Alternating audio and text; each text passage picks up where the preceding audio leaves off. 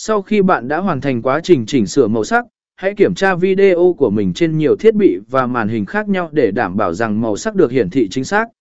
Màu sắc có thể thay đổi trên các thiết bị và màn hình khác nhau, vì vậy việc kiểm tra sẽ giúp bạn đảm bảo rằng video của bạn sẽ xuất hiện như ý muốn trên mọi thiết bị. Trên đây là một số cách để tăng chất lượng video bằng cách chỉnh sửa màu sắc đúng cách. Việc tạo ra những video chất lượng không chỉ tạo cảm hứng cho người xem mà còn nâng cao sự chuyên nghiệp và giá trị của nội dung của bạn. Hãy thử áp dụng những phương pháp trên và tạo ra những video đẹp mắt và ấn tượng.